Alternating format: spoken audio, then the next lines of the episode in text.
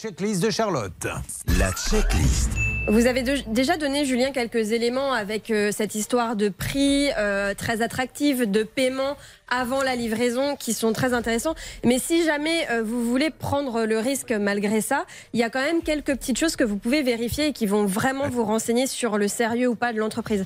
La première chose, c'est le numéro de téléphone. Vous pouvez vraiment vérifier à quel opérateur il appartient. Et là, dans le numéro de téléphone qu'on a pour joindre cette entreprise, on s'aperçoit que c'est un numéro Lika Mobile. Lika Mobile, c'est quoi? C'est un opérateur qui euh, vous permet en fait d'avoir des cartes euh, électroniques prépayées pour votre téléphone. Donc en gros, un numéro éphémère.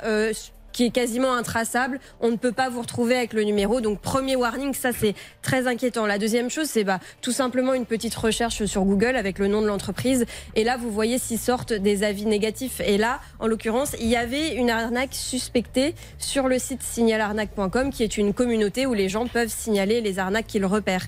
Euh, donc deuxième warning. Troisième chose, l'IBAN. Et ça c'est hyper important. Vous pouvez vraiment n'importe qui peut le faire. Vérifier à quelle banque appartient l'IBAN sur lequel vous faites un virement. Et là en l'occurrence encore une fois, et d'ailleurs euh, on pourra peut-être les alerter parce que c'est pas la première fois que ça revient. C'est un compte nickel où a été versé l'argent. Nickel, c'est pour les particuliers. Aucun garage ne peut avoir un compte professionnel nickel.